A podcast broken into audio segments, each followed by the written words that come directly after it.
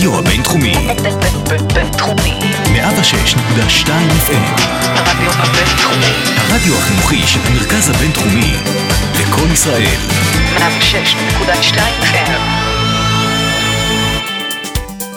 מסביב לעולם ב-40 דקות. מסע פוליטי בין מדינות ותרבויות.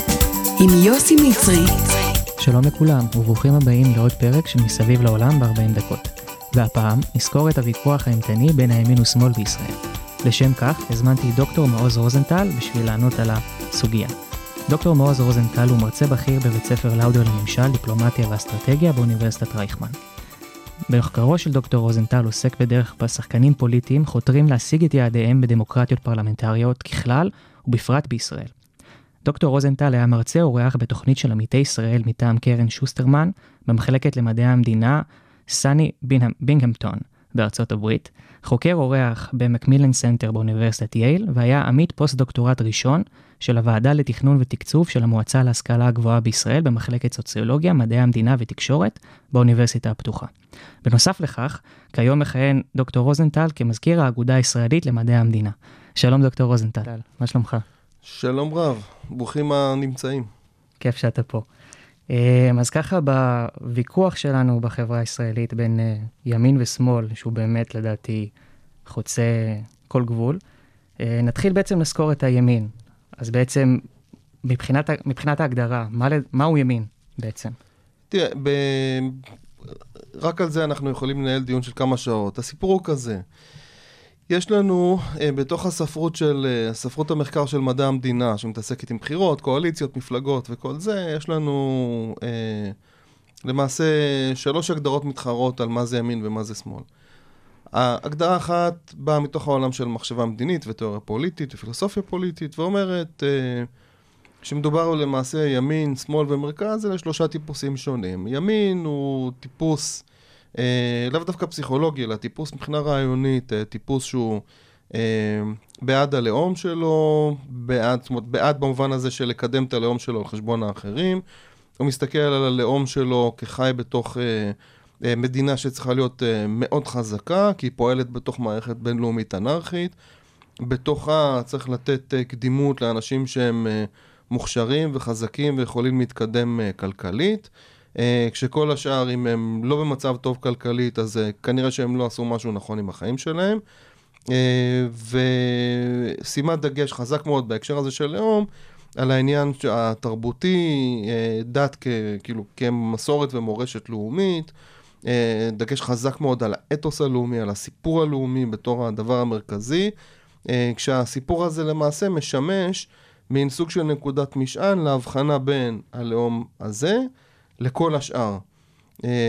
והדבר מייצר איזה סוג של גם מין תחרות מול לאומים אחרים, אבל גם דגש חזק מאוד על הלאום שאותו מנהיג מגיע מתוכו, יחסית לכל השאר, וגם איזשהו סדר חברתי פנימי, שבו אמור להיות שוק חופשי, שאדם אמור להתנהל, לעשות הכי טוב שהוא יכול, ובתוך זה להגיע למקסימום היכולות שלו, וכן, יש הבחנה בין היכולות של אנשים גם מלידתם, גם ביכולת לנהל את עצמם, וזה מה שמייצר את הסדר החברתי הפנימי. זה הימין הקלאסי בראייה של הפילוסופיה הפוליטית, ומולו עומדים שני טיפוסים אחרים, מרכז ושמאל. אני רק ככה גם יחדד לגבי הטיפוסים האלה בשביל לפתח את השיחה. שמאל, הכוונה בדרך כלל לתפיסת עולם ש היא מאוד שוויונית, היא רואה באדם, אדם הוא אדם באשר הוא אדם, נגיד אם אני משתמש במשפט ההוא של לייבוביץ', או של החיקוי של לייבוביץ', כבר קשה לדעת מרוב החיקויים וארץ נהדרת וההשפעה שלה על השיח שלנו.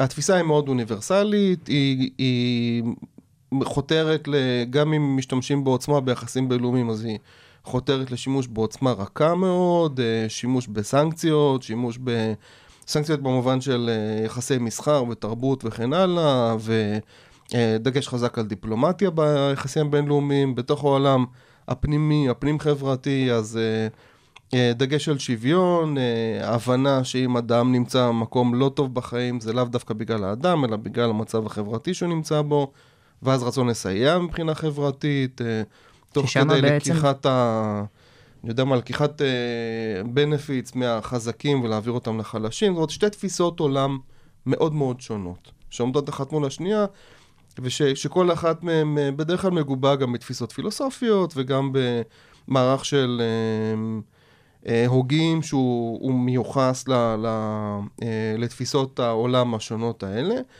באמצע, הסיפור של מרכז, שהוא מבחינה אידיאולוגית לא בדיוק היה מגובש, או לא בדיוק היה ברור, גם היום הוא לא כזה ברור, אבל הוא התחיל להיות מין דבר שמים עליו דגש בתוך השיחה הפוליטית ובתוך האידיאולוגיה הפוליטית, בעיקר משנות ה-90 של המאה הקודמת, כשבא חוקר והוגה בשם אנטוני גידנס, שהציג את המודל של הדרך השלישית, ואז הוא בא ושם דגש על איזשהו מין מודל פוליטי מאוד פרגמטי, שמחפש תמיד פתרונות פשרה באמצע, שהוא מאוד ממוקד ברווחה של הבורגני, שמסתדר פחות או יותר, תוך כדי שהוא עוזר גם לשאר, אבל לא מאוד עוזר, אלא עוזר כדי שהם יסתדרו איכשהו, ומסתכל על כל העולם בתור אוסף של פשרות, כלומר, אם צריך או סוציאליסטי או קפיטליסטי, אז זה משהו באמצע. אם צריך עוצמה רכה, עוצמה קשה ביחסים בינלאומיים, נמצא איפשהו באמצע כזה.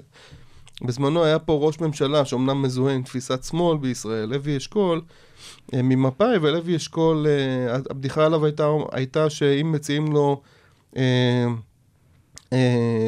קפה או תה, אז הוא יבקש חצי תה, חצי קפה. אז זה קצת, זה התפיסה של מרכז. אז בעיקרון, הפילוסופיה הפוליטית אומרת, אוקיי, אלה שלוש תפיסות שונות, ויש לנו גם, דרך אגב, מחקרים בפסיכולוגיה, שבאים ומראים שמדובר גם בטיפוסי אישיות שונים. זו תפיסה אחת. תפיסה אחרת באה ואומרת שכל העסק הזה למעשה בנוי על קבוצות חברתיות, שמזהות את עצמן עם איזה מין סוג של תגית של ימין ושמאל ומרכז, ולמעשה, מה שמפלגות האלה של ימין, שמאל ומרכז עושות, מתיישר עם מה הקבוצות האלה צריכות. אז אם הקבוצות האלה צריכות עכשיו איזה מין שילוב של עוצמה קשה וסיוע כלכלי, אז אם זה מפלגות שיגידו אנחנו שמאל, או מפלגות שיגידו אנחנו שמאל, פתאום ישתמשו בעוצמה קשה ביחסים בינלאומיים כשהן מגיעות לשלטון, מפלגות ימין פתאום יחפשו כל מיני פשרות, זאת אומרת שהמציאות היא בעיקר בנויה על הקהל או על דעת הקהל או על הבוחרים שהאנשים האלה מייצגים. אופציה שלישית, שהיא האופציה שהיא מגיעה מתוך העולם, שמישהו מתעסק בחקר קמפיינים ואסטרטגיה, באה ואומרת, עזבו, ימין ושמאל, זה תגיות על הדרך. צריך עכשיו, מישהו צריך להשיג עכשיו בוחרים, אז והוא יודע שאם הוא ישתמש בביטויים לאומניים, אז הוא יקבל ככה יותר קולות, אז זה מה שהוא עושה. אם הוא צריך להשתמש במונחים כלכליים, סוציאליים, בשביל לקבל קולות, אז זה מה שהוא יעשה. דוגמה, נגיד, מהשנים האחרונות, יש את העלייה של ימין, שהוא מצד אחד לאומני, מצד שני מאוד, כאילו, מה שאנחנו קוראים חברתי, סוציאל-דמוקרטי, בלי הדמוקרטי, כאילו, סוציאלי, אבל האתנוס של עצמך. זאת אומרת, אתה יכול להיות נגד פועלים זרים ומאגרים שמגיעים לפה, חלקם באופן חוקי, אתה יכול להיות נגדם, כי הם לא מהאתנוס שלך, אז מה פתאום שאתה תעזור להם? הם גונבים לנו את מקומות העבודה, הם גונבים לנו את הנשים, אני יודע, כל מיני אמירות כאלה שבדרך כלל אנשי אנטי-הגירה אוהבים להגיד, אבל ביחד להיות מאוד סוציאלי כלפי האתנוס שלך. זאת אומרת, להרבב את מה שצריך כדי להגיע למטרה. זאת אומרת, ימין כמנוגד לשמאל, כמנוגד למה שצריך בשביל להגיע עכשיו לשלטון. אפשר להגיד את זה, נגיד, דוגמה היום על הליכוד, שמצד אחד אמורה להיות מפלגת ימין, גם מדיני וגם כלכלה חופשית, אבל נגיד, אתה רואה כל מיני חברי כנסת אתה יודע, עובדים עם ועדים, ואתה רואה כאילו סוג של לעזור לפועל החלש הישראלי. תראה, גם הליכוד וגם הצד השני, כאילו בעיקר המפא"י שהפכה אותה מערך, שהפכה אותה עבודה, ושינתה עוד כל מיני שמות בדרך, חיים בתוך הסתירה הזאת. זאת אומרת, הליכוד, עם הקמת המדינה, כשזה עוד לא היה הליכוד, זה היה חירות בהנהגת מנחם בגין, אז בגין מצד אחד היה מאוד נץ ימני, מאוד ברור, מבחינת עמדות מדיניות, לגבי מדיניות חוץ ומדיניות ביטחון, ומאוד לאומני במובן של הדגש של הלאום היהודי ועל המורשת וההיסטוריה שלו, ושהמדינה צריכה לשרת את ההיסטוריה הזאת. אבל ביחד עם זה, בגין די מההתחלה היה מאוד חברתי. עכשיו, יש פה שאלה של למה בעצם הוא היה חברתי, אם הוא איש ימין, אמור להיות ליברל, שוק חופשי, אמור להתנגד למדיניות המתוכננת של מפאי. אז בפועל מה שהיה שם זה שבגין היה צריך עוד קולות. העליות של שנות ה-50 שהגיעו, ולמעשה חלק יגידו נזרקו, חלק יגידו הוסמו בתוך המעברות ובתוך העיירות הפיתוח, היום מצוקה כלכלית נוראית, שאפשר היה לפתור אותה בעזרת כלכלה מתוכננת ומתערבת. ואז בגין מדבר על מדיניות רווחה. כאילו בגין הימני, הוא לא בעד ליברליזם ושוק חופשי באותן שנים, אלא אומר אני צריך לעזור, המדינה צריכה לעזור למסכנים, ואנחנו נעזור להם, אנחנו נוציא אותם מהמעברות. גם כשהוא מגיע לשלטון, הוא מגיע עם הסתירה הזאת. זאת אומרת, מצד אחד, יש לו שרי אוצר ליברליים, שמקדמים שוק חופשי ופתיחת שוק המטבע וכל מיני מהלכים כאלה, אבל ליד זה הוא גם מביא איתו לשלטון את דוד לוי בתור הנציג של האנשים שעזרו לו להגיע לשלטון, שהביאו אותו לשלטון, שהם היו הבסיס החברתי של המהפך של 77. אז מצד אחד ליברליזם, מצד שני פרויקט שיקום שכונות והוצאה מאוד גדולה של המדינה על כל הדברים האלה, מה שכמובן הוביל למשבר כלכלי נוראי שהיה צריך להתמודד איתו, בדיוק. אבל גם הצד השני, אתה יודע, המפה היא הסוציאל דמוקרטית, הסוציאלית, שכאילו מחויבת למדיניות של תכנון ושוק שהמדינה מארגנת אותו וכל זה, בפועל היא הייתה למעשה, בשנות ה-60 היא הייתה הקטליזטור המרכזי שכיוון לטובת האינטרסים של בעלי ההון הישראלים שאז שהתחילו להיווצר. ובשנות ה-90 ממשלת רבין 92-96 הייתה מאוד חזקה ומאוד חדה בעניין של להפריט, להפחית מיסוי, לפתוח את השערים, להיות חלק מהמציאות הגלובלית הכלכלית, כאילו תמות שהן קפיטליסטיות לחלוטין, ולהכניס, ולתת גם כאילו סיוע של המדינה לשחקנים חיצוניים כמו אינטל שהתחילו להיכנס לכאן.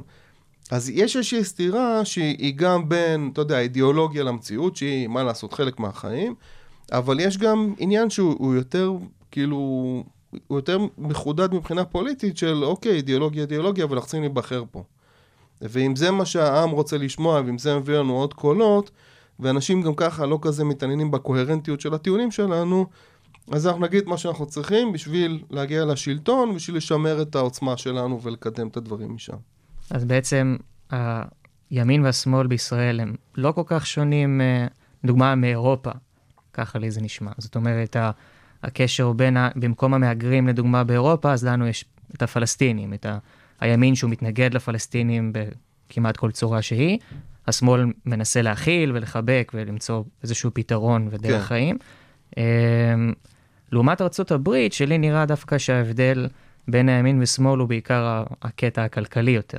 שגם הוא השתבש שם. זאת אומרת, תראה, צריך גם להגיד, כמעט בכל מערכת פוליטית אפשר לראות את הדינמיקה שאני מדבר עליה. זאת אומרת, מצד אחד, יש עקרונות בסיסיים שפחות או יותר עובדים ומסתדרים באותה צורה, שהם כאילו, שהם הולכים מן קווים ישרים כאלה על כמה נושאים, על כמה היבטים של המהלך הפוליטי, אבל יש את הדברים שמשתבשים. קח את טראמפ, למשל. מצד אחד יש לך את הטיפוס של המפלגה הרפובליקנית, השמרן המצוי, זאת אומרת שהוא בעד שימוש בכוח, והוא בעד זה שאנשים יקחו אחריות על עצמם, והוא רוצה שיורידו מיסים וכל זה. אבל נוצרה עם השנים קבוצה שלמה של לבנים, שהסיפור של הרפובליקנים היה אנחנו כאילו הלאום האמריקאי, בלי להגיד הלבן, בלי להשתמש בביטוי שהוא מתחבר לגזע, כי אין לנו שום בעיה עם שחורים או לטינוס, זה ממש לא משנה, אנחנו לא באמת בעד איזה סוג של לאומנות לבנה. טראמפ בא ושם את זה על השולחן. העניין הוא שחלק גדול מהלבנים חיים בעוני נוראי באמריקה, והמציאות הזאת של מיסים נמוכים ושל ליברליזם כלכלי לא עוזר להם. עכשיו, במצב כזה, מה שטראמפ בא ועשה ב-2016 שהוא בלבל את הקלפים. מצד אחד לאומנות, ובלי להתבלבל ובלי להסתיר, לאומנות לבנה, ברורה, גם עם תמות אנטישמיות שהסתתרו שם בפנים, חלק מהזמן הסתתרו, חלק ממש יצאו החוצה, וביחד עם סוג של מחויבות לאיזה מין רפורמות סוציאליות, במובן שאנחנו נחזיר את המקומות עבודה לכאן, אנחנו ניתן לכם עבודה, אנחנו ניתן יותר סובסידיות, אנחנו יותר נעזור לחלשים, כמובן חלשים שלנו, אז כל הדברים האלה בהחלט באו לידי ביטוי שם. ואתה עובר לאירופה, אתה גם כן רואה, הימין הפופוליסטי, מה שמכונה, זה ימין שמערבב, זאת אומרת, זה ימין שבא ואומר, אני בעד לאומנות, אבל אני גם בעד לתת הרבה עטבות וזה, ועטבות כלכליות של המדינה, אבל למי? לאנשים שיש להם במקרה צבע מאוד מסוים, ויש להם דת מאוד מסוימת, והם נולדו פה. בארץ יש לנו שני נושאים שונים, שזה כאילו מה שהופך אותנו למקרים אחרים ממה שקורה שם. אחד זה סיפור השליטה בשטחים. השליטה בשטחים בהקשר הזה בעצם מדברת, מתייחסת לסיטואציה שלא קיימת היום כמעט לשום מדינה דמוקרטית בעולם, שבה כובשים שטח שהוא לא מוכר בינלאומית, מבחינת המשפט הבינלאומי לא מוכר כשטח של אותה מדינה, נמצאים שם לאורך זמן ומקימים שם יישובים ומכניסים לשם למעשה אזרחים של המדינה הכובשת. שזה דבר שהוא כיום, אחרי שנפטרו כל הנושאים, או חלק גדול מהנושאים שהוא בבלקנים, זה כמעט ולא קורה בעולם. אני מניח שנחפש מספיק טוב, נמצא איזה קרואטיה על גבעה בבוסניה או משהו. אבל חוץ במקומות האלה, אין לנו דבר כזה. אז זה נושא אחד ייחודי. הנושא השני הוא סיפור של דת ומדינה, והשפעת הדת על ניהול ענייני המדינה. אין לנו היום מדינות, שוב, בטח לא בעולם הדמוקרטי, שהדת היא לא חלק בלתי פורמלי מניהול ענייני המדינה. באמריקה היא מאוד משפיעה, אבל היא בלתי פורמלית. זה לא שיש השר לענייני דתות והוא מנהל את הממסד הדתי, כי הוא ממסד של המדינה. פה בישראל, הסיפור של הממסד הדתי הוא חלק מהרצונות שלו וההחלטות שלו. הוא חלק מהותי מקיומה של ישראל, כי למעשה הלאום היהודי מוגדר מסביב לדת היהודית. אז אלה שני נושאים שהם ייחודיים, אבל עדיין, גם בייחודיות, בדיוק מה שאתה אמרת, הדרך שבה אנחנו שופטים את הנושאים האלה וחושבים על הנושאים האלה, עוברת בסכמות מחשבה האלה של מה זה ימין ומה זה שמאל, וכשזה נמצא שם, זה מאוד מסתדר. זאת אומרת, של אם ימין הדגש הוא על האתנוס, הפלסטינים הם לא חלק מהאתנוס, אז הם, או שהם לא צריכים להיות פה, או שאין כזאת בעיה גדולה עם זה שהם אזרחים סוג ב' או לא אזרחים בכלל, כמו הפלסטינים בשטחים. למרות שדרך אגב, הפתרונות של הסיפוך מדברים על זה שכן, תינתן להם איזושהי אזרחות מופחתת, בלי אפשרות להצביע על הבחירות הארציות או משהו בסגנון. וצד שמאל מתרגם מתוך עולם של תפיסה אוניברסלית, שבאה ואומרת, כן, אנחנו בעד הפלסטינים והאכלה, וגם אם אנחנו לא רוצים לשלוט על הפלסטינים, אנחנו רוצים להגיע לשום פתרון, שיהיה פתרון מוסכם, ובתוך הבית פנימה לסייע לפלסטינים, אזרחי ישראל, בכל מה שהם צריכים, בשביל שהתקדמו והפכו להיות חלק מהחברה הכללית. גם פה צריך להגיד, העלילה מסתבכת. כי אם אתה מסתכל על חלק מהמפלגות שאנחנו בדיבור היום, אם קוראים להן מפלגות שמאל, אז אנחנו נראה מפלגות ערביות, צורך העניין, אנחנו נגיד, אלה מפלגות שמאל. אז במקרה של חד"ש, אנחנו לא נטעה. המצע שלהם הוא מאוד שמאל. אבל אם נסתכל על מסמכים שבלד מוציאים, או שרם מוציאים, אלה מפלגות לאומניות. כאילו, אלה מפלגות, בעיקר בלד, זה מאוד ברור אצלה. יש לנו איזשהו פרויקט של ניסיון של לתייג מצעי מפלגות לפי עמדות אידיאולוגיות, בלד יוצאת לנו ימין, כי ברגע שבו אנחנו מוציאים את ההקשר הערבי, ואנחנו לוקחים משפט שאומר, אנחנו לאומיים בזה וזה, אז אוקיי, כי בלד, אתה לאומי, אז אתה, לך בבקשה, תעמוד בצד במחלקת הימין, אנחנו מקבלים את בלד בתור מפלגת ימין, כי המפלגה הזאת היא לא באמת מפלגת שמאל, למרות שבתיוג מפלגות ערביות אצלנו הן מפלגות שמאל, או העמדות של רע"מ לגבי הנושא של מסורת ומשפחה וכן הלאה. זה לא מפלגת שמאל, זאת אומרת, העמדות שהן כל כך אנטי-LGBT, ולי לפחות לא כזה ברור מה עמדתן לגבי מעמד האישה, של שני נדבכים היום, של מפלגות שמאל בכל העולם, ברור שזה שם אותם במקום אחר. אז כל העניין הזה של ימין ושמאל, ברגע שאנחנו מסתכלים בתוך הספקטרום הקטן הזה, אפילו של המפלגות הערביות, הכל מסתבך לנו פה.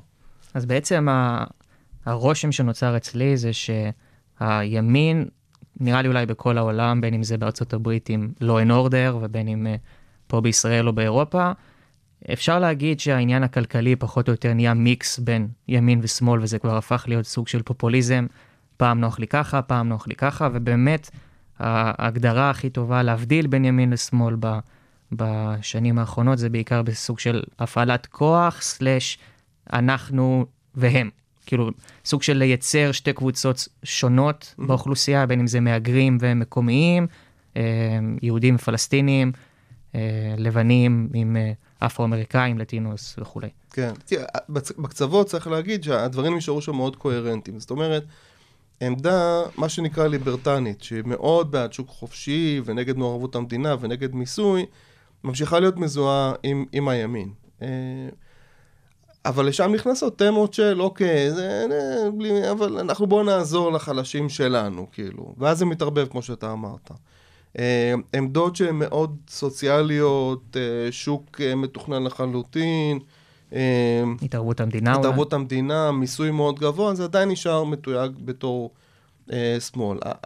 הערבובים של היום, שבכוונה מרופפים קצת את העניין הזה הכלכלי, כדי לחזק את העניין הלאומי, אז הם לא הולכים עד הסוף עם העניין הזה, אבל הם כן מוצאים הרבה מהעוקץ של הנושא הכלכלי. זה בעיני אחד האתגרים הכי מעניינים היום בהבנה של התופעה הזאת, שאנחנו קוראים לה בשם, אנחנו מתקשים להגדיר אותה, שנקראת פופוליזם פוליטי, זה להבין מה מפלגות ימין עשו עם הסיפור הכלכלי, לאיפה הוא הלך.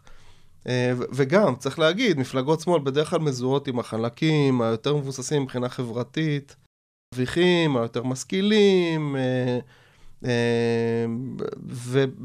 ובהכרח, בדרך כלל, בממוצע לפחות יותר מרוויחים. אז עד כמה באמת המעמדות האלה מוכנים להמשיך ולשלם יותר מיסים בשביל לממן משהו שהוא מנוגד לחלוטין לסגנון החיים שלהם. אז פה יש לנו קונטרסט מאוד חזק, בדיוק בהקשר הזה של החרדים, ומול אוכלוסייה חילונית מאוד מבוססת שמשלמת, מממנת חלק לא מבוטל מסגנון החיים של חלק, פחות מהחברה החרדית.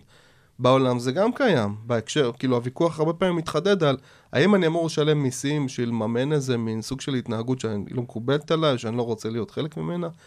אז השאלות האלה, הן פתוחות מבחינה חברתית קודם כל, גם מבחינה ערכית לדיון שהוא אתי ומוסרי וזה, אבל בהקשר הפוליטי, ברגע שבו נפתחת איזה מין סוגיה כזאת, יהיה מי שיקח את זה וינצל את זה בשביל למנף את עצמו.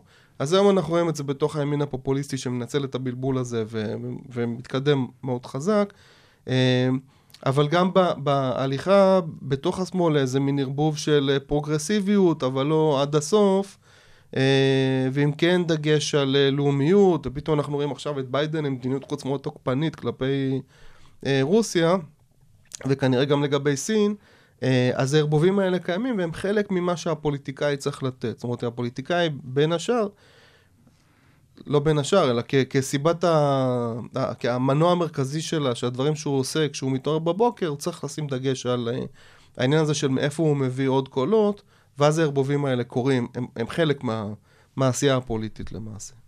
אז בעצם, אפשר להגיד היום אני מנסה לעשות איזושהי הקבלה מסוימת בין מה שקורה היום.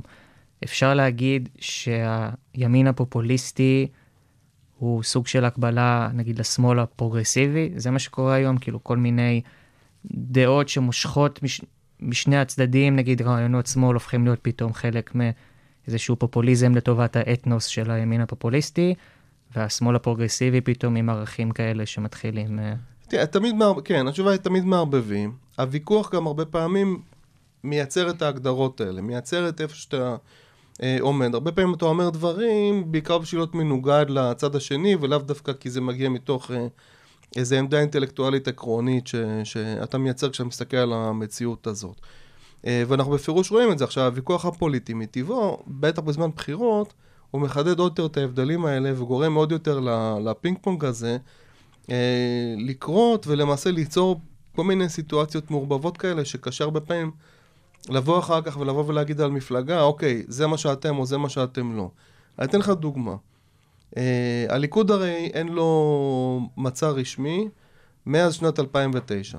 זה הפעם האחרונה שהם פרסמו מצע רשמי. אנחנו לא יודעים בדיוק מה הסיבה לעניין הזה, יש כל מיני שמועות שמסתובבות, אני ראיתי באיזה כתבה בוואלה מתישהו, שנתניהו טוען או טען, אני לא יודע אפילו אם זה אמיתי, אבל נגיד כטענה זה נשמע טענה הגיונית, שהוא אמר מתישהו, מה אני צריך מצב, שיגידו לי מה לא עשיתי, עמדה מאוד פרגמטית לגבי הנושא הזה. עכשיו, כשאנחנו ניסינו לקחת את הנאומים שלו בתור סוג של מצע, פתאום אנחנו מקבלים, בניתוחים האלה שאנחנו עושים, של ניסיונות לתייג ימין, שמאל, מרכז, לפי משפטים שאנשים נותנים, פתאום אנחנו מקבלים, נגיד, הליכוד 2015 בתור הימין הכי קיצוני שיכול להיות. ניסינו להבין איך קרתה התוצאה הזאת, מה פתאום? עכשיו אתה מסתכל על הנאומים שלו, אז הנאומים של נתניהו בפתיחת הבחירות, שמים דגש חזק מאוד על משילות, חוק וסדר, אבל במובן הזה של המנהיג החזק שצריך לשלוט ולנהל, והדבר הזה מייצר אותו בתור עמדת מאוד ימין. עכשיו, בוויכוח הפוליטי הישראלי, זה לא ימין, הוא לא אמר כלום על השטחים, הוא לא אמר שום דבר על דת ומדינה, הוא לא, כאילו, למה זה ימין? אבל במסגרת הוויכוח הפוליטי, הוא שם את עצמו בסיטואציה שהופכת אותו לימין, כי הוא רצה להציג את עצמו בתור המנהיג החזק שאפשר ללכת אחריו, בניגוד למי שהתחרו בו אז, השילוב בין בוז'י הרצוג לציפי לבני. אז בתוך מערכת בחירות, הקמפיינרים חושבים, וואלה, נשמע רעיון טוב שתשים דגש עליך, אז הסרטונים האלה של הביבי סיטר, וביבי ינהל, וביבי יוביל, ומי אלה בוז'י וציפי, וככה באמירה המזלזלת הזאת. ומתוך זה פתאום נוצרת לך איזה מין עמדת ימין כזאת, שהיא לא נובעת מאיזה דיון אינטלקטואלי, אלא נובעת מתוך הבנה של, זה היתרון הפוליטי של הבן אדם, אז בוא נמנף אותו. שזה בעצם סוג של הבנה של ימין שווה כוח, באיזשהו משוואה מסוימת. זאת אומרת, ימין שווה כוח, לשחק על זה כמה שחזק, מה שמוביל, מה שבמשתמע. אבל ב-92, הקמפיין המפורסם שבו מפלגת העבודה בראשות רבין מגיעה לשלטון, אז הדגש היה על רבין בתור האיש החזק, זה שדיבר באינתיפאדה על זה שצריך לשבור את העצמות למפגינים, וזה שהוביל למעשה בתור שר ביטחון וממשלת האחדות דיכוי האינתיפאדה, זה שהיה רמטכ"ל של מלחמת ששת הימים, הייתה אז תופעה של סכינאות, של ערבים שיוצאים מהשטחים בבוקר, מסתובבים במרכז הארץ ודוקרים אנשים, והממשלה בראשות שמיר התקשתה להתמודד עם זה. אז המחשבה הייתה, כאילו חלק מהקמפיין היה רבין, דגש על רבין, רבין האיש החזק, רבין הגנרל, רבין שיציל אותנו מהסיטואציה הביטחונית הקשה הזאת. אז לכן גם שמאל, ברגע שהוא יכול להשתמש בזה, ברק, הקמפיין ב-99, מול נתניהו. החייל המעולל. בדיוק, החייל הכי מותר בצהל, על הכנף של המטוס שסבנה, כל הסימבוליקה הזאת.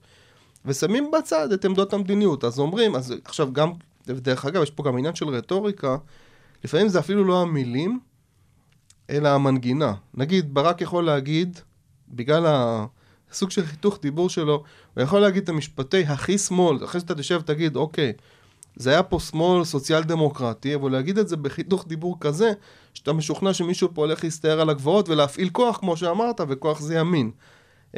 וככה במרחבים האלה יכול היה לקחת ולהסתדר למעשה מול נתניהו ב-99 שהיה נראה שהוא מאבד צד גובה בעניין הזה. אז הרבה מהסיפור הזה וההגדרות האלה והתגיות האלה הוא מאוד קונטקסטואלי, הוא מאוד קשור לאיך מערכת בחירות מתנהלת, אבל אם זה בעיניי לפחות כן יש את החיבור למושגים הבסיסיים האלה שהזכרתי בתחילת הדברים של מה זה ימין, מה זה שמאל, מה זה מרכז, ואז מתוך זה למעשה מפלגות יוצאות לצייד. מאיפה אני מביא עוד קולות? אם אני מביא קולות עכשיו, בשביל להביא קולות, אז אני צריך לדבר בצורה קצת פחות ברורה לגבי הנושאים הכלכליים, נגיד שהם אלה בישראל, אף אחד לא מבין בהם כלום, אז אני אעשה את זה. אם אני צריך לחדד דברים בנושאים של דת ומדינה, בניגוד למה שהבטחתי בעבר, לא נורא, אנשים לא זוכרים. ובתוך הסיטואציה הזאת, העסק של ימין ושמאל הופך להיות הרבה יותר ככה. ביצעתי נקרא לזה, הרבה יותר אחור, הרבה פחות ברור מאיכשהו נגיד על הנייר, או בצורה, או בתוך דיון שהוא יותר פילוסופי מאשר דיון מעשי. ועכשיו ככה בשביל לנסות להקביל את כל התיאוריות שהצגת, אני רוצה ככה שנעבור על ההיסטוריה של ישראל, בשביל לראות באמת אולי ככה כל מפלגה וכל העומד בראשה, כל ראש ממשלה, מה, לאן הוא באמת יותר מתקשר מבחינת המעשה הכי גדול שהוא עשה בקדנציה שלו, ככה לראות איפה אפשר למקם את זה. אז ישראל התחילה כמדינה סוציאל-דמוקרטית, עם נטייה מאוד ברורה לשמאל. זאת אומרת, מפאי והמפלגה שהקימה בעצם את המדינה, הקיבוצים לדוגמה, אני חושב שזה הדוגמה הכי טובה שאפשר שייך לשמאל. הקיבוצים צריך להגיד, זה 3% מהאוכלוסייה במקרה הטוב בכל נקודת זמן. הייתה להם נכון עמדה סימבולית מעניינת, שכאילו שהם ייצרו איזה סוג של מודל. אבל הדבר הגדול שקרה מבחינה סוציאלית בשנות ה-50 בישראל, זה היה הנושא הזה של משטר הצנע, זאת אומרת, המשטר שהוא מפוקח לחלוטין, ברמה של כמה בשר וכמה ביצים כל משפחה יכולה לקבל, עם יצירה כרגיל של שוק שחור ודברים כאלה מסביב לזה, אבל מדיניות מאוד מתוכננת, בלי ספק. אבל הבלבול, לצד זה, בן גוריון, ביחד עם הקבוצה שעבדה איתו, דיין, פרס, החבר'ה הצעירים הפרועים של אותה תקופה, הם הובילו מדיניות חוץ מאוד תוקפנית כלפי כל מה שהיה מסביב. הם לא היו מוכנים לשמוע, גם מסביב לא ניסו לדבר איתם על שלום, אבל הם היו קטליזטור בהתקפה על מצרים ב-56, מה שאנחנו קוראים מבצע סיני, שהיה סוג של ניסיון די קולוניאלי של אנגליה, צרפת, בסיוע ישראל, להתגבר על מצרים של נאצר וככה לקדם את האינטרסים שלהם. בתוך הדברים האלה, הנושא של פעולות התגמול, ההקמה של יחידת ה-101, עם כל האתוס שהייתה, התקיימה כמה חודשים, אבל היא יצרה אתוס מאוד חזק של אנחנו תוקפים, אנחנו נלחמים, וכן אנחנו גם פוגעים באזרחים הצד השני, זה לא משנה, אנחנו צריכים לעשות מה שאנחנו צריכים לעשות. אז שוב הערבוב, זאת אומרת מצד אחד, סליחה, וערבוב נוסף, הערבוב של הסכם הסטטוס קוו, שבן גוריון חותם עליו לפני הקמת המדינה, ביחד עם הנהגת הציבור הדתי חרדי, שבו הוא אומר, אנחנו נשמר את המצב הקיים ביישוב, אנחנו לא נפגע בזכויות הדתיות שלכם, ויהיה לכם מעמד מיוחד בניהול ענייני המדינה, זאת אומרת, נישואים גירושים אצלכם, השבת תישמר כמו שהיא, כשרות במוסדות ממשלה, מערכת החינוך שלכם תישאר כמו שאתם רוצים שהיא תישאר. אז הוא מצד אחד, מדיניות כלכלית סוציאלית, מצד שני מדיניות חוץ תקיפה מאוד, כלפי כל מי שמסביב, ומצד שלישי הסיפור של למעשה חיבוק של הדת, ויצירת מה שנקרא הברית ההיסטורית בין מפאי לבין המפלגות הדתיות שמתפרקת רק ב-77. אז ניהול ענייני השלטון והמחשבה של, בעיקר של בן גוריון, אבל לא רק הוא, אלא שכל ההנהגה שעבדה איתו, כי זה חשוב, אנחנו נוטים לדבר על בן גוריון ולהדגיש אותו, כי עמדת ראש הממשלה בישראל היא תמיד מאוד דומיננטית, ודאי המקרה שלו. אבל צריך להגיד, מסביב לבן גוריון, בדור שלו, אשכול, שרת, גולדה, ספיר, אלה אנשים שהם עובדים איתו ביחד. ואנחנו יודעים שהם מאוד משפיעים, כי ברגע שבו נמאס להם ממנו, ב-62-63, הם מוצאים אותו החוצה. הם מעבירים אותו מעמדת ההנהגה, כאילו, היה לו מין התפטרויות דרמטיות, שאז היום מתחננים בן גוריון תחזור. הפעם, לא רק שלא התחננו שיחזור, אלא ממש בלמו את הכניסה שלו חזרה. ומאותו רגע הם מנהלים, בעיקר כאילו אשכול, אבל אשכול כאיזה סוג של מנהל של אנסמבל, נקרא לזה, של ההנהגה של הדור שלו, של בני הגיל שלו, למעשה לכל אורך שנות ה-60. אז זאת אומרת שגם בן גוריון, כשהוא הנהיג והוביל, הוא לא ייצג רק את עצמו, הוא ייצג שם קבוצה שלמה של אנשים, שהשפיע על הדרך. עכשיו, הקבוצה הזאת שנכנסת לשנות ה-60, ואשכול עד פטירתו לקראת סוף שנות ה-60, מוביל מדיניות, אתה יודע, הכותרת זה עוד פעם שמאל וסוציאל דמוקרטי, והוא בעצמו מגיע מעמק הירדן ומהקיבוצים וכל זה. הוא מוביל מדיניות כלכלית, שבמסגרתה כל הסיפור של השוק החופשי מתחיל להתפתח פה. כולל התמודדות עם משברים כלכליים קשים עם אמצעים של ליברליזציה, ואמצעים של הגברת היוזמה החופשית בתוך המשק, והיציאה של הממשלה מתוך המהלכים האלה. עדיין זו ממשלה מאוד מעורבת, מדינה שהיא ודאי יחסית להיום, מאוד סוציאלית, מאוד נמצאת שם, אבל מערבבת. וגם מדיניות ביטחון, 64, נכנסים לסוג של מלחמה קטנה על קו המים מול סוריה, 67, מלחמת ששת הימים, למרות שאשכול מאוד היסס לגבי הנושא הזה, בסוף הוא נתן את הפקודה, וצה"ל יצא למלחמה שריסקה למעשה את כל מה שהיה מסביב, כולל לקיחת סיכונים לא מבוטלת בהקשר הזה. יש את הנושא ההוא לגבי מפעל הטקסטיל בדימונה, שאין לנו שום מושג מה קורה בו. אבל יש המפעל הטקסטיל בדימונה מייצר כנראה הרבה מאוד, הוא מתחיל לייצר את מה שהוא מייצר בשנות ה-60, כשאשכול מוביל את זה. בן גוריון מתחיל את זה, אשכול מוביל את זה. הם נכנסים לסדרת משברים מול הנהגה האמריקאית. והעסק הזה ממשיך. זאת אומרת, אז זה גם כן סוג של ערבוב כזה של שמאל שמכנה את עצמו שמאל, בחלק מהדברים הוא די שמאל, בחלק מהדברים הוא נהיה יותר ימין, ודאי בתוך כל הסיפור הזה של המשך החיבור אל המפלגות הדתיות, ולאפשר את המשך השליטה שלהם על כמה משרדים מאוד חשובים בתוך הממשלה.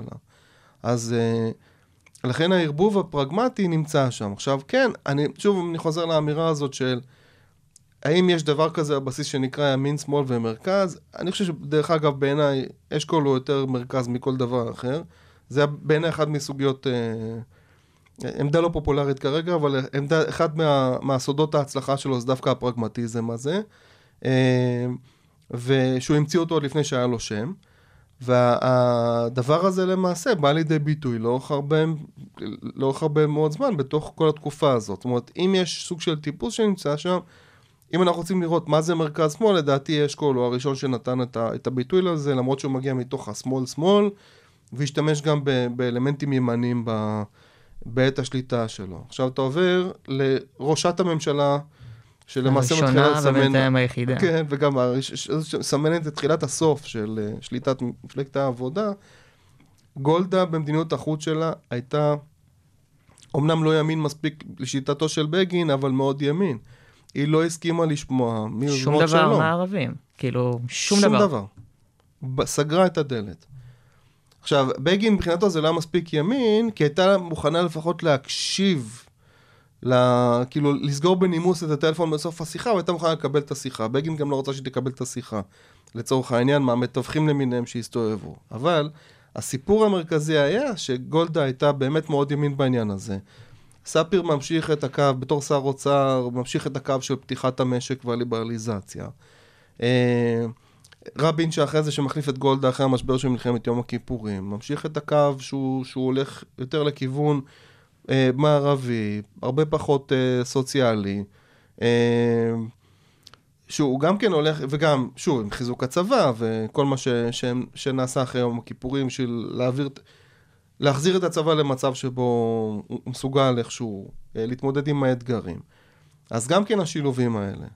ואז על בגין דיברנו קודם כבר, על הערבוב בין המדיניות הכלכלית שלו, שמצד אחד הייתה ליברלית, מצד שני הייתה סוציאלית, ומצד שלישי הובילה למשבר.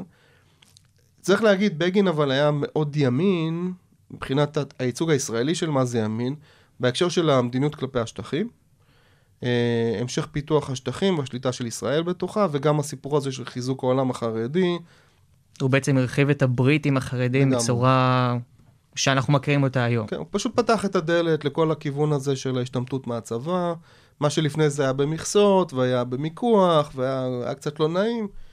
אצל בגין זה פשוט, מאותו רגע זה, תורתו אומנותו מתחיל להיפתח כאיזה הסדר כללי כזה שעובד לכל מי שרוצה. אפשר להגיד, לדעתי על בגין, אני חושב שהדת שיחקה אצלו תפקיד משמעותי, למרות שהוא לא היה בן אדם דתי, ואפשר לראות את זה נגיד עם היחס לשטחים, והיחס לחרדים, וכו' וכו', אבל מנגד ההסכם שלו ממצרים, לדוגמה, שמקודם הזכרת שהוא כל כך היה ניצי לגולדה, על כל דיבור עם הערבים, וכשהוא עולה לשלטון, הוא בעצם ראש הממשלה הראשון שחותם על הסכם שלום, עם האויבת הכי גדולה באותה תקופה, ומחזיר את חצי סיני. והסכם מאוד דרמטי. כאילו, הסיפור של סיני, שכולל פינוי יישובים. אתה יודע, לדור שלי ואילך, זה לא איזה דרמה, כאילו, שיש לנו בראש, כי מבחינה ביטחונית, כי סיני זה מדבר כזה, כל מיני דברים קורים שם, בחולות ובחושות.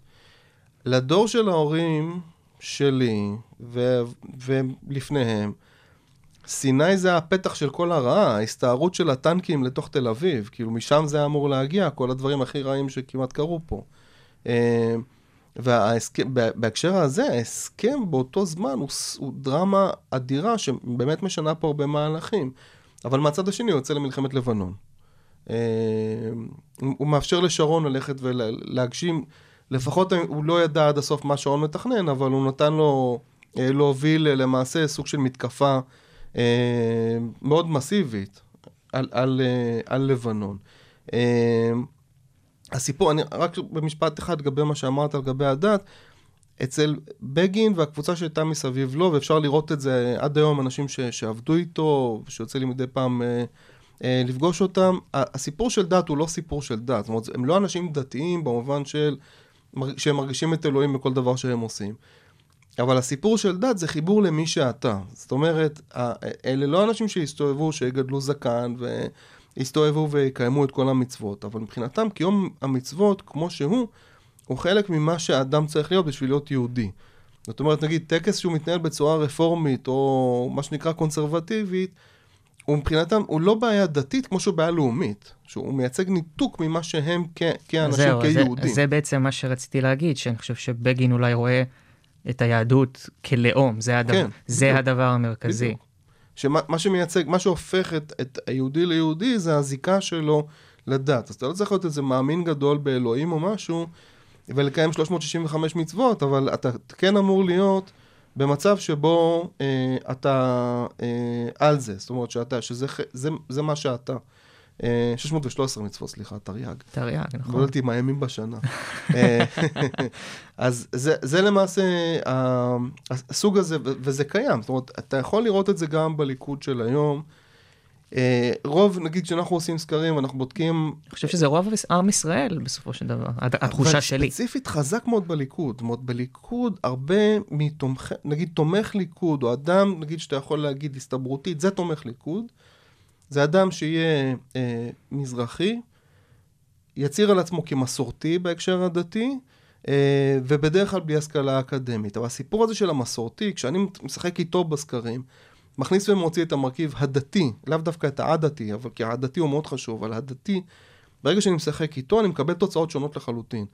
וזה גם משהו שהוא נמצא שם בתוך הליכודניקיות, בעיניי גם בחילונים שמצביעים לימין, אנשים שמצביעים לתקווה חדשה היום.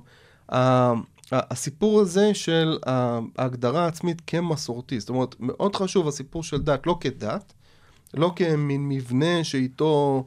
אני כאדם דתי מפענח את המציאות, אלא כמי שאני כיהודי ישראלי.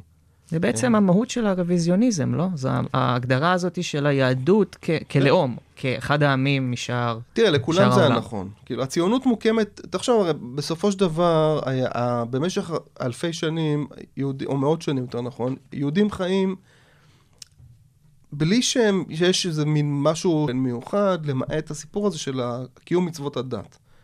גם ההבחנה הזאת של אשכנזים ספרדים, בסוף משאירה אבל את שתי הקבוצות האלה מסביב לאותו דבר, אבל דבר די מופשט שנקרא דת.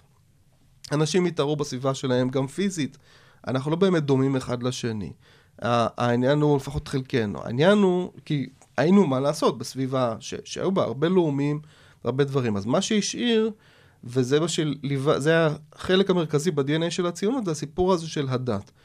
אבל משם מתחילה הבעיה, זאת אומרת, מי שמגיע מצד שמאל, גם אם הוא מכיר בערך של הדת, כחלק מהסיפור של הזהות הלאומית, הוא עדיין לא רוצה לתת לה ווליום מרכזי, מכיוון שהוא רוצה שדברים אחרים יגדירו את מה זה בעיקר להיות יהודי ישראלי. זאת אומרת, הדת היא פולקלור, הדת היא, זה בסדר, זה נחמד שזה שם, זה חלק מהסיפור הלאומי, אבל זה לא דבר מרכזי. ימין בישראל מבחינתו, הסיפור של... הגדרת הדת היהודית בתור דבר מרכזי, זה אולי האלמנט. זאת אומרת, זה האלמנט שמבדיל בין החלקים. שוב, זה לא שאנשים שהם מצביעי ימין יגדירו את עצמם כדתיים, אלא הרבה מהם יגדירו את עצמם בעמדה המיוחדת הזאת של מסורתיים. בדרך כלל, מי שבצד שמאל לא יגדיר את עצמו כמסורתי, אלא יגיד חילוני. שזה בעצם המשוואה המפורסמת הזאת של... ארתור פינקלשטיין, בדיוק. עם נתניהו, של ימין אני יהודי, שמאל אני ישראלי. בדיוק. זאת אומרת, ההבחנה הזאת שהיא מטרידה בהרבה מובנים, בעיקר מי שכן רוצה, אתה יודע, שזה מין אינטגרציה ושילוב וכור היתוך, ההבחנה הזאת בין שתי המילים האלה היא ההבחנה שהיא מאוד נכונה מבחינה פוליטית. ברגע שבו אתה אומר עצמך שאתה יהודי, רוב הסיכויים, כשאנחנו בודקים את זה בסקרים, רוב הסיכויים שזה מגיע ביחד עם מטען של או מסורתי או דתי או חרדי, בהגדרת דתיות. הדתיות זה בדרך כלל אנשים שיגידו על עצמם או מזרחי או מסרב לענות על השאלה, שזה גם כן מה שאנחנו מקבלים על שאלות של הדתיות בשנים האחרונות. בדרך כלל השכלה לא אקדמית, לא תמיד גם כן, השתנה גם כן בשנים האחרונות, ובדרך כלל מעמד כלכלי לא גבוה, אבל גם, חוזר לתחילת השיחה שלנו, מערך שלם של עמדות מדיניות, לא בנושא הכלכלי, אבל בנושא של דת ומדינה, בנושא של השטחים, שהוא מאוד קוהרנטי. נגד ויתורים טריטוריאליים מרחיקי לכת, שזה הוויכוח, מה זה המרחיקי לכת הזה, ובעד השפעת הדת היהודית על החיים הציבוריים בישראל. הצד השני, אתה מקבל גם כן תמונה סוציולוגית שהיא מאוד קוהרנטית, עמדת תרבותית לגבי דת שהיא מאוד ברורה, ואז אתה מקבל עם זה גם כן איזה מערך של עמדות אידיאולוגי, שהוא בדרך כלל מסתדר ומתחבר גם כן נושא השטחים, נושא דת ומדינה. צריך להגיד שהבחירות האלה שהיו שלושת מערכות הבחירות, עלה פתאום הנושא הזה גם של דמוקרטיה. זה פתאום הפך להיות אישו. שנים השאלה נשאלה לגבי הנושא של זכויות אדם ודמוקרטיה, אז אנשים, את אומרת, הייתה איזה סוג של, אתה יודע, זה כן ייצר איזו תגובה, כאילו שיכולת להבחין לפי ימין ושמאל, אבל התגובה הייתה יותר חלשה, מענייני שטחים או דת ומדינה. בשלוש מערכות בחירות האלה, מסביב לנתניהו, והעניינים איתו, גם השאלות על דמוקרטיה, במיוחד השאלה על מערכת המשפט, פתאום יצרת לנו תוצאה. פתאום אתה יכול להבחין, פתאום זה מתחבר לכל שאר הפרמטרים האלה שתמיד היו שם, אבל שפתאום יתחדד העניין הזה. אז גם, מה זה ימין ושמאל? אתה יודע מה מתווכחים באותו רגע. זאת אומרת, אם מתווכחים עכשיו פתאום על נתניהו, ועל האם מערכת המשפט עושה נגדו קנוניות באופן מכוון, כמו שטוען ידידי דוקטור משה ברנט, באיזה מין, יש איזה מין קליפ מפורסם שמסתובב בשבועות האחרונים ביוטיוב. אז אם הדבר הזה קיים, אז עכשיו בואו נגדיר את עצמנו ימין ושמאל, מבחינת ההתייחסות שלנו על הנושא הזה. ואז אתה פתאום מקלה גם כן עמדות מאוד מוזרות, נגיד שנים, לגבי הוויכוח על היועץ המשפטי לממשלה. שנים אנשים שהיו מזוהים עם צד שמאל, מבחינה אידיאולוגית, היו בעד הפרדת הסמכויות האלה בין עמדת מה שנקרא התובע הכללי, לבין עמדת העורך דין של הממשלה, היועץ המשפטי של הממשלה. יש מסמכים של המכון לדמוקרטיה בשנות ה-90 שתומכים בעניין הזה. אבל עכשיו זה פתאום הפוך. פתאום זה יתהפך. פתאום אתה ימין, אז אתה בעד הפרדת הכוחות, כי לפרקליטות יש יותר מדי כוח. עכשיו, מה זה אומר לפרקליטות יש יותר מדי כוח? אם אני ימין, ואני בעד חוק וסדר, אני רוצה פרקליטות פופאי, אני רוצה פרקליטות שהיא סופרמן, שאין לה קריפטונייט, שאני ככה מנטרל את הכוחות שלה. אבל מה שקרה בעקבות משפטי נתניהו, רגע, אם אני בעד נתניהו, אז אני מיד חושב שמערכת המשפט רודפת אחריו. אז אני מיד חושב שלפרקליטות יש יותר מדי כוח. אז אני צריך לשים קריפטונייט על הפרקליטות, איך למשל, אני אפריד את הסמכויות של היועץ המשפטי לממשלה, כשבשנות ה-90 העמדות היו הפוכות. אז הרבה מהסיפור הזה של ימין ושמאל הוא באמת, כאילו, נכון שיש לו בסיס סוציולוגי, יש לו בסיס ערכי, אבל הרבה פעמים מול סוגיות שנמצאות על השולחן, פתאום הכל מתהפך ומסתבך, בהתאם לאינטרס הפוליטי ומאיפה מביאים עוד קולות, בשביל שמישהו או שמפלגה מסוימת תגיע לשלטון. הבנתי אותך. לצערי אנחנו צריכים לסיים, למרות שאפשר לנהל את הדיון הזה במשך שעות על גבי שעות. אז קודם כל תודה רבה לך, דוקטור רוזנטל, שהגעת, ותודה רבה לכל המאזינים, וניפגש בפעם הבאה. להתראות. מסביב לעולם ב-40 דקות, מסע פוליטי בין מדינות ותרבויות, עם יוסי מיצרי.